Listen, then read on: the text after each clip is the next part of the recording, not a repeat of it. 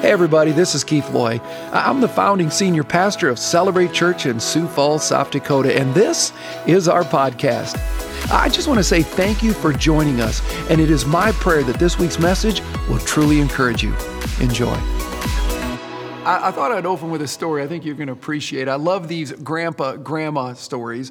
Well, little four year old Jason decided he wanted to go visit grandpa and grandma.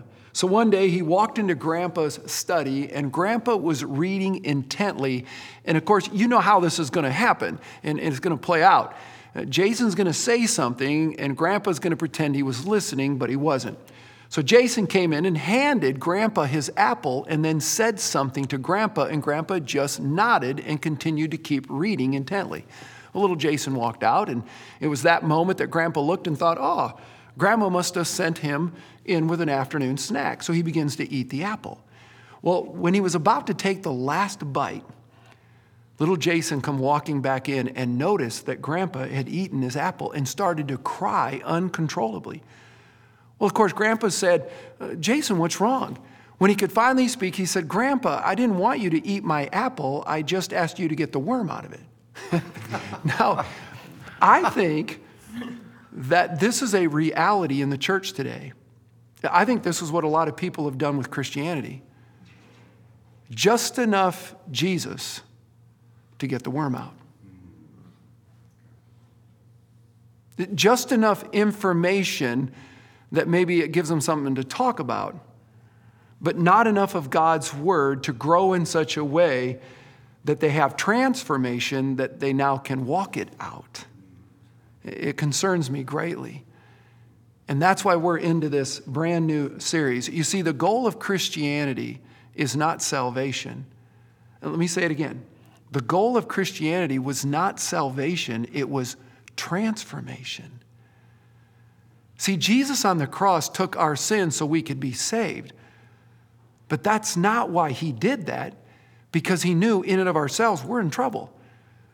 So, in that salvation, we now get to grow and to become like Jesus. That's the goal of Christianity.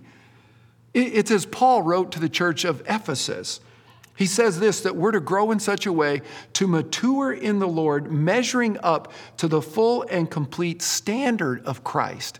To the church of Rome, he wrote, God chose us to become like his son, Jesus. I mean, that's what it's about.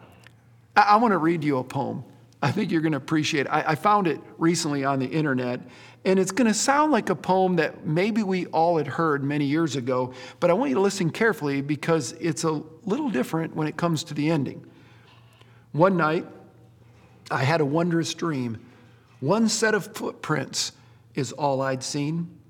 The footprints of my precious Lord, but mine were not on that shore. But then some stranger prince appeared, and I asked my Lord, What do we have here? These prints are large and round and neat, but Lord, they're too big for feet. Oh, my child, he said in somber tone, for miles I carried you all alone. I challenged you to walk in faith, but you refused and made it your way. You disobeyed, you would not grow. This walk of faith you did not sow. So I got tired and I dropped you here on your butt because you did not fear. For you see, in life, there comes a time when one must fight and one must climb. For one must rise and take a stand or leave their butt print in the sand. That's good. You know, I think of that eternal shore someday, and all you're going to see are butt prints all over the sand. Goodness. Can I just say something? There's way too much immaturity in God's church among the body of Christ.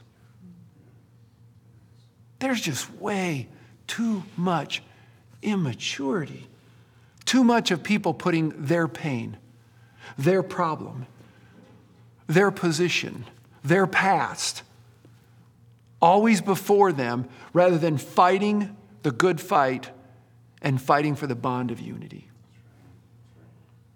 And yet, Paul says we're to walk by faith. Walk by faith. By the way, Jesus said what? Your love for one another will prove to the world that you are my disciples. Man.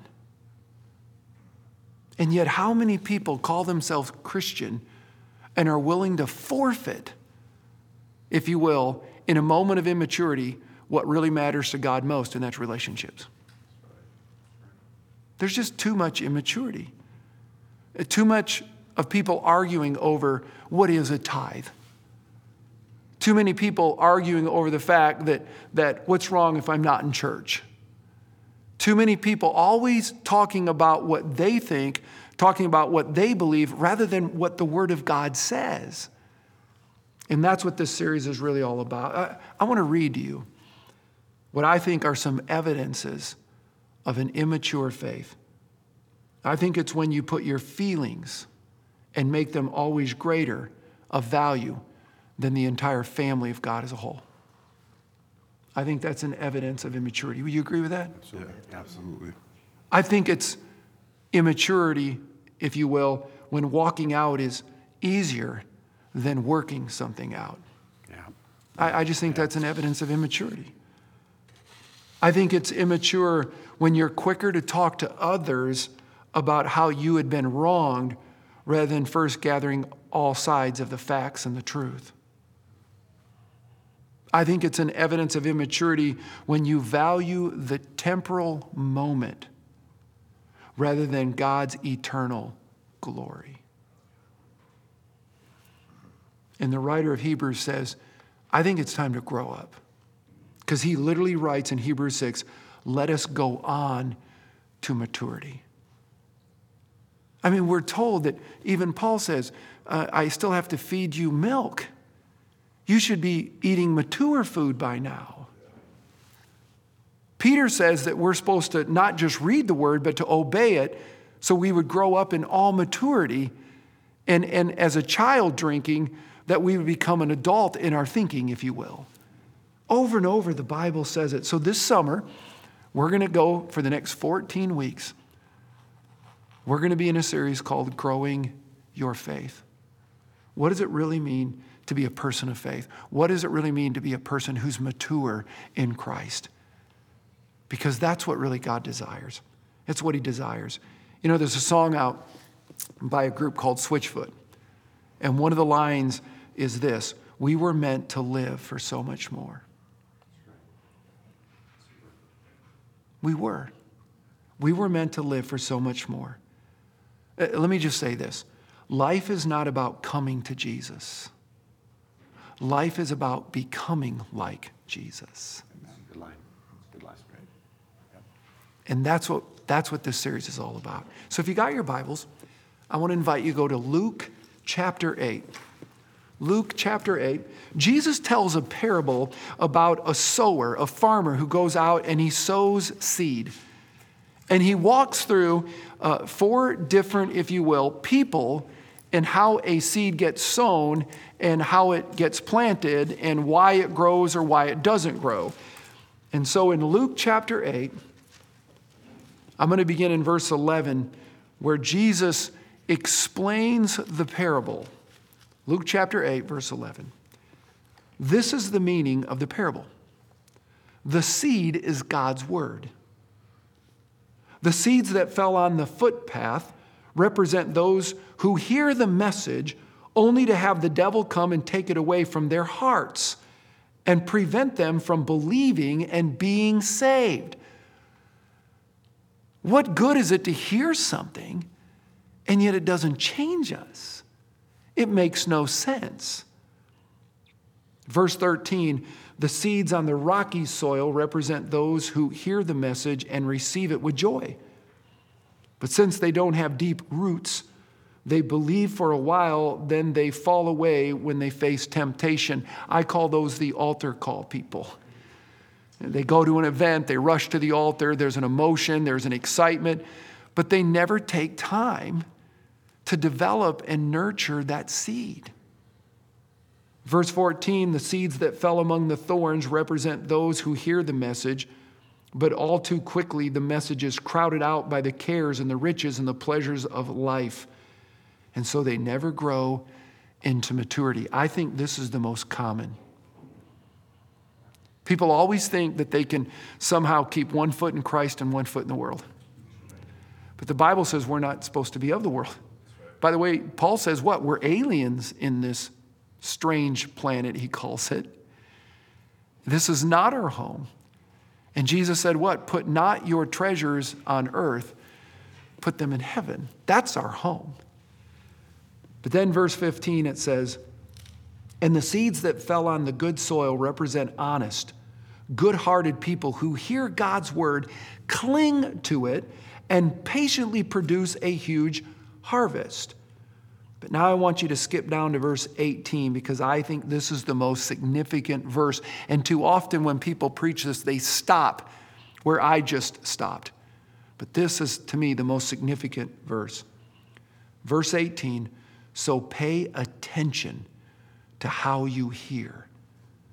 To those who listen to my teaching, more understanding will be given. But for those who are not listening, even what they think they understand will be taken away from them. Wow.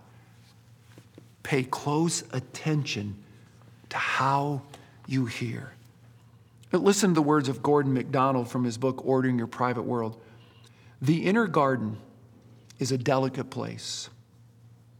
And if not properly maintained, will be quickly overrun by intrusive undergrowth. Now, here's what he says God does not often walk in disordered gardens. And that is why inner gardens that are ignored are said to be empty. Bringing order to the spiritual dimension of our private world, and here's what he calls, is your spiritual gardening. It's your responsibility.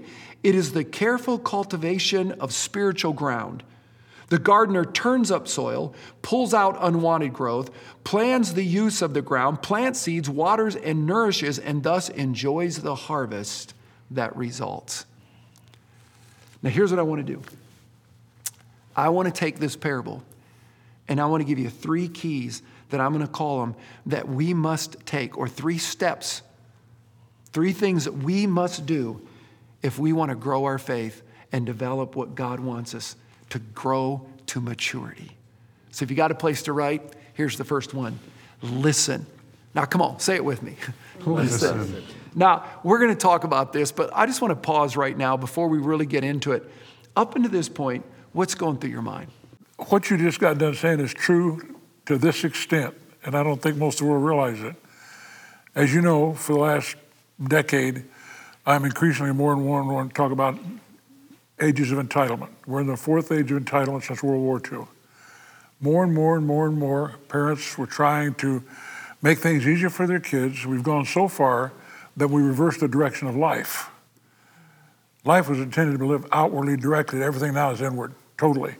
To the extent, and this is a true statement, most seminaries today are not no they're no longer saying, "What did God say?" This is what He should have said. When we, I mean, that's we're that far. And you can't even trust the seminaries right now. They're so into that age of entitlement, they don't even know what they're doing. It's all about self. Sometimes I've been around people, and maybe I have two, where you haven't seen him for a while, and especially children. And when you see them again, you go, whoa, look how they've grown, kind of thing. Look how they've, I mean, physically you can see it. But on the other side, you can also see it from the aspect of mature wise, from an emotional standpoint, spiritual standpoint. You better haven't been around a person by the way they talk, just the way they carry themselves. You see if they've grown or not. And the saddest fact for me is when you see people, maybe it's been years since you've seen them, and there's been no change at all. And you, you see it, it's, it's, you can't hide it. So I'm, I'm so excited about what we're going to talk about this summer because of that. Yeah, I think that's what, what came to my mind in, in the middle of that was um, you often say to yourself, I got caught up in the moment.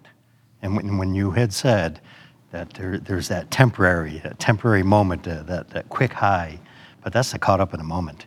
And, oh, I just got caught up in the moment, and then all of a sudden it all goes away. And you go back to your normal everyday life.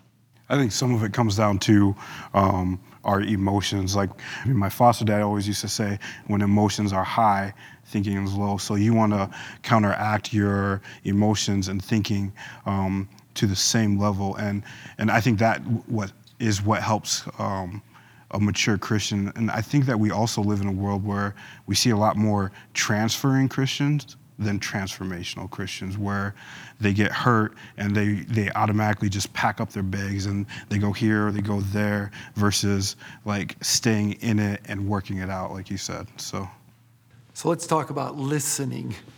Listening, that first step, that first thing that we must do. You know, I've heard these words that wisdom is the reward you get for a lifetime of listening when you have preferred to talk. I like those words. The wisdom that you get is the reward for a lifetime of listening when you have preferred to talk. William Barclay says, This good ground that Jesus is talking about is always prepared to hear, to listen. They're never too proud or too busy to listen. Many a person would have been saved from all kinds of heartbreak if they had simply stopped to listen to the voice of the wise, the voice of God. Listen to the words of James be quick to listen. That's what he writes in James. Be quick to listen, slow to speak. And then I always say it this way uh, and you'll be slow to becoming angry.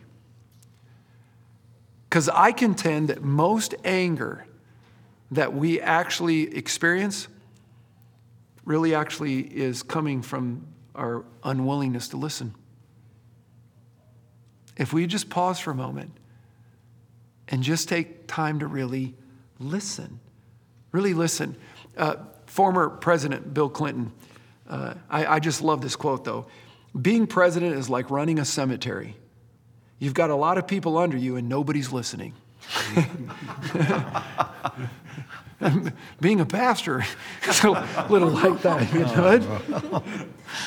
But if you want to grow your faith, then learning the art of truly listening, especially when it comes to God's word, is absolutely essential.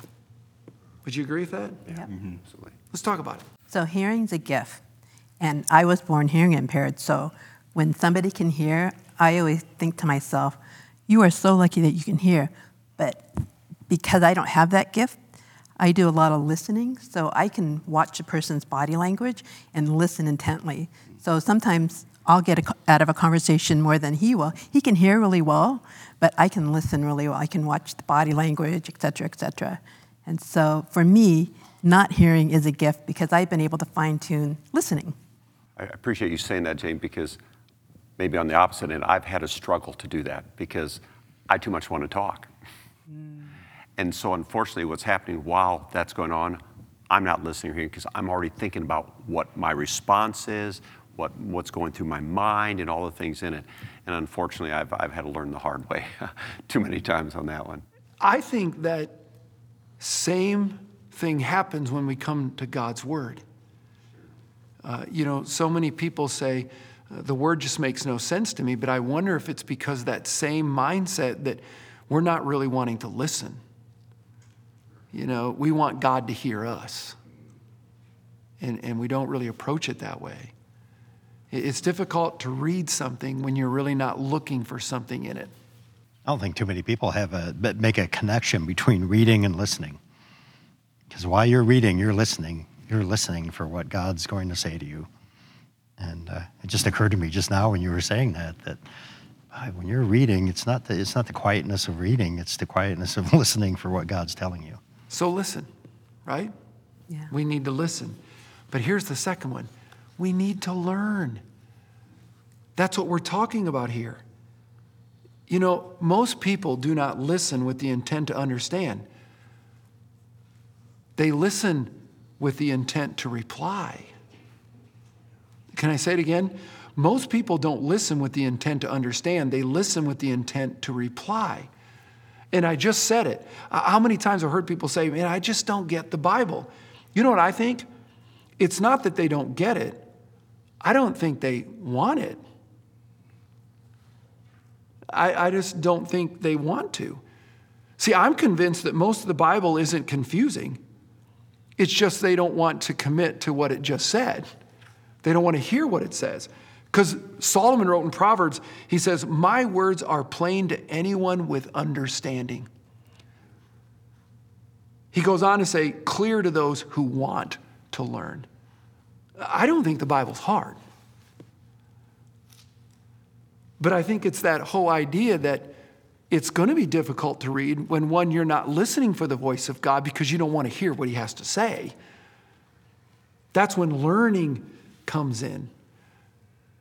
Jesus just said in Mark 4, uh, the same story of the parable. Here's what he says here in Mark 4, the same thing. Pay close attention to what you hear. The closer you listen, the more understanding you will be given. Yeah, that's right. True? Yep, Yeah, absolutely. absolutely. It is. You know, I've heard it said that over half Americans still believe that the Bible is God's authoritative word. Still, over half Americans. Yet only one third of them believe you should live by it.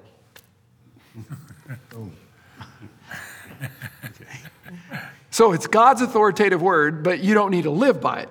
50% say they operate by a mixture of God's commands and their own inclinations. Well, I've seen that. And 20% who say it's God's authoritative word, they say they completely ignore God's word. Ready for this? If it conflicts with their own plans. No wonder we have a problem, Houston. This speaks volumes. Would you agree with that? Absolutely. Yeah, absolutely. Mm-hmm. Let, us talk about that. This whole thing of listening and learning and how important they are together. You know, your statement, listen to understand, that is actually a mark of maturity, right? So if you're listening for understanding, um, you, would- you, you grow because you're, you're learning from something, you're trying to understand it. Um, I'm mentoring this young gal in her 20s, and I do a lot of talking, right, because she's younger, and, but she does a lot of listening because after my father died, um, I was telling her in the years past, my dad always wrote me a letter. Every Thursday, I'd run to the mailbox so excited because my dad, I was going to get a letter from my dad. But this young girl heard that, and after my dad passed, for weeks I wouldn't go to the mailbox because I didn't want that reminder that my dad wasn't around. And so I went um, to the mailbox and I opened up my mailbox. It's not the kind of mailbox that's in front of your house. You have to go down the street and around the corner to one of those. And I opened up my mailbox and there was this handwritten letter from the girl that I'm mentoring. And I cried for days that she heard what I said and she understood and she listened to my heart about um, that was such a precious thing to me. And so I love that you say listen to understand. And this young gal, she heard and she understands. And so I'm going to go give her a fist, fist bump and tell her, way to go, you're, you're maturing. How much does our Father listen to us? Mm-hmm. Yeah. And not every Thursday, Yeah. but seven days a week, He sends us a letter Amen. in His Word Amen. Mm-hmm. Yeah.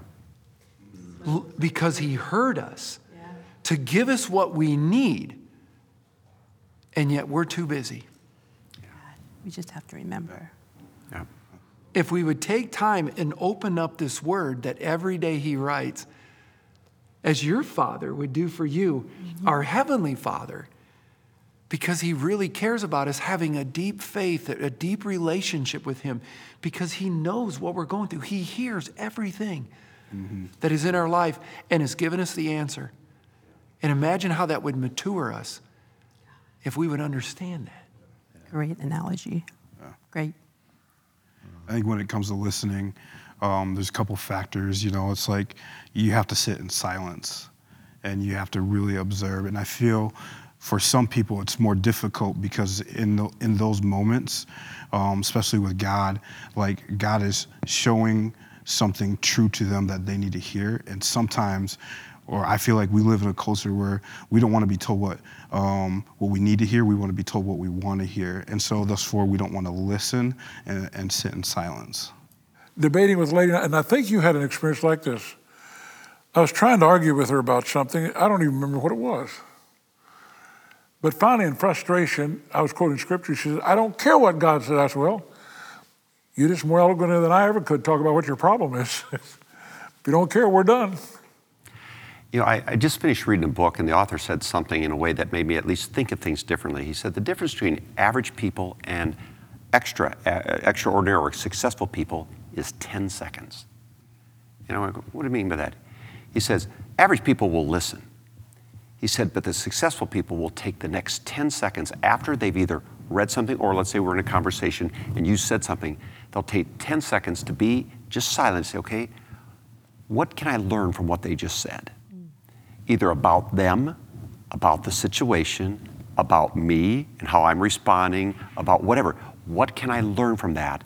And then based on that, now I interact. And he, he may just say that that's the, that's the learning part. 10 seconds was the difference. And, I, and I, even as I read scripture now, it's been good for me to say, okay, before I, I finish that chapter, before I go on another chapter, wait, 10 seconds. What, God, what do you want me to hear here? Those kinds of things. So it's been helpful to me to think that way. So, listening, truly listening, like when we read God's word, what is God really saying to us? We have to want that. And then to learn, to unpack it some more. You know, if we could say, Do you really desire God's word? Because if you, if you do, then you're going to start digging into it. You want to know more. But there's a third step, a third key to this. I think it's so important. I want you to write it down. So listen, learn, and live it out live. And by the way, how you live speaks volumes of how you truly listened and learned. You know, there's, when I was growing up, I used to go to a camp in Colorado, uh, OMS International. It was a missionary camp, and uh, I loved going there, and I was a part of a huge youth gathering. But they had these words the degree to which you lean on Jesus will determine what God can do in and through your life. Mm. That's right. The degree in which you, and can I say this, listen and learn from Jesus will determine everything of what God can do in and through your life. I mean, that's what James said in James 1 get rid of all filth and evil in your lives the Bible is not about salvation, it's about transformation, it's about sanctification. He goes on to say, and humbly accept the message God has planted in your hearts, for it is strong enough to save your souls. Now, watch this. Remember, it is a message to obey, not just to listen to. That's right. It's a message to obey. Jesus said, if you love me, you will obey all that I've written. Amen. You'll obey it. But here's the problem and, and Bobby, you said it. We live in a very egocentric, prideful world. Mm-hmm. We don't like to be told what to do, where to go, or how to do it. We just don't like it. And I, I see it in the church. Pastor gets up, opens up the word, preaches the word. I don't like it. I'm going to go somewhere else. And Peter said, What? There'll come a day when people will wrap around them people who will tell them what they want to hear, their itching ears. To satisfy the scratch. As if somehow we get to determine what is right or wrong. As if somehow God thinks we really have an opinion. We listen to God's word. We learn. And then we're to live it out in our world. I'll say it this way you will always walk out in your life what you've worked into it. Right. Mm-hmm. That's good. You just all will. Mm-hmm. Yep. The Bible says faith cometh by hearing, and hearing of the word of God. It changes us. When you meet Jesus, it changes you. Amen. The word is not an option, as in a piece of the pie of what you get to pick and choose in Christianity. It's the pie Yeah, come on now. Yeah. faith. Something happened to me Sunday morning that, and God does these things every once in a while. I'm getting ready to go to church. I got everything all mapped out. I've redone the sermon last week three times. And uh, Judy said, Hey, you got to watch this here. Now, on Sunday morning, and I'm having a bowl of cereal, just getting ready to go to church, I'm really not interested in her bringing me something to, but this was God's moment. This was God given something. I don't know if you heard the story, Archie. He was on the X Factor. And he started out, they said, Tell us your story. He said, I just got out of prison 37 years for a crime I didn't do. There were no matching fingerprints, no proof. Three witnesses said I was at their house. I was not even near the scene. And a judge was so mad at me, he said, This is your sentence 80 years to life without parole. In other words, you're in there for life, but it's 82 life. You'd be over 100 before you got to 80. So I intend for you to be carried out there. You're never going to know freedom again. One of the judges looked at him and said, How'd you do it? Two things. I prayed and I sung. In a few moments, he sung, Don't Let the Sun Go Down on Me. That was one of the songs he sang in prison all, the time. He's not bitter. How in the world do you, 365 days a year for 37 years, get up when it's been told to you, you're not going to get out here, you're going to die right here, there is no hope, nobody cares, and you keep it alive 37 years behind bars with no hope, and he hung on to God totally. And his faith was, God's going to see me through. The other thing that reminded me of during the sermon, you know, we throw bricks at the Jews sometimes for 2,500 years. They said next year in Jerusalem. How, you know, we hang on to a promise for what, three weeks at the most? 2,500 years the Jews said next year in Jerusalem. 37 years, Archie said he's going to do it. One of the ladies started weeping while he was singing. She said, I never do cry in public. Simon said, I will never forget this moment, ever. That guy is going to live more in the last 20 years of his life than most people get out at 80 or 90. But it's all about what you've been talking about. Plow deep. He created you for a love relationship that's supposed to be fulfilling. And it's where life is at. And the church today is missing it. You know, uh, of all the messages I've had the opportunity to hear you teach and preach on, I mean, I remember so many of them, but the one I, I wear every day it's because you said so. B Y S S. Mm. Because you said so. Mm. And, and I put it on intentionally every morning. And when I do, I pray. And I say, God, today, I know I have my own emotions, I have my own thoughts, I have my own that, that stuff, but because you said so, I now give it out. And, and unfortunately, Glenn, as you talked about, we're now in a society, but people always want to tell us what, but here's what I think. Mm. But here's what I think. Well, the Bible told us what to think. Think about things that are pure, honorable, true, right. That's what we're to think on because you said so. And you have to live it out that way, otherwise, this is, this is void. This, this is nothing if I don't live it out. If this doesn't match this, it's nothing. Developing a mature faith where a church is filled with God's people who truly want to listen to His word. God, speak to me. Man, if we would ask that every time that we would open up God's word and then not just to listen to it, but now learn from it.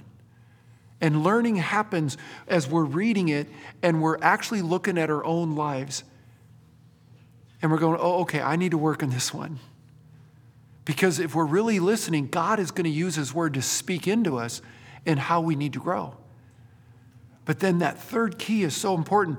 We take that now and we live it out in our lives, regardless of what the world is saying. I've heard it, I get it, and now I go live it. When those three things are in play, a faith begins to grow like never before. Many of you know that I do a prayer walk every morning. I'm up at wee hours of the morning and I get outside and I just go with God and I don't have any headphones or anything. It's just my God time. And going through a difficult moment, and I felt God's word prompt my mind and in my spirit. And it was that passage out of Joshua that says, uh, Choose this day whom you will serve. And I stopped there for a moment because I felt like this isn't just Joshua, this is a Keith moment. And God was saying, Now you choose who you're going to serve. See, I heard him, but now am I going to learn? What am I going to learn from this? Am I going to sit there and keep meditating on the struggle and the difficult situation? And I went, No, I'm going to choose you. But now I have to live it out. So what I began to do was, All right, God, this is the day you made for me. I will rejoice. And I began to say, I choose joy. I choose peace. I choose forgiveness. I choose righteousness. And I noticed that my step began to rise. And by the time I got home, I was like, yeah, this is a great day. Absolutely. When God is for me, who can be against me? That's right. To listen, to learn, and then live it out. I'm excited about this series, church. Well, thanks again for listening. Uh, to hear more messages like this one, make sure to subscribe and check out our podcast channel for past messages. And if you like what you're hearing, consider rating it and even sharing it with your friends. It helps so much. You know, you can click the share button, take a screenshot, and share it on your social stories and tag us at Celebrate Church. For more content from Celebrate and to connect with us, go to celebrate.church. We love you and we believe in you. God bless.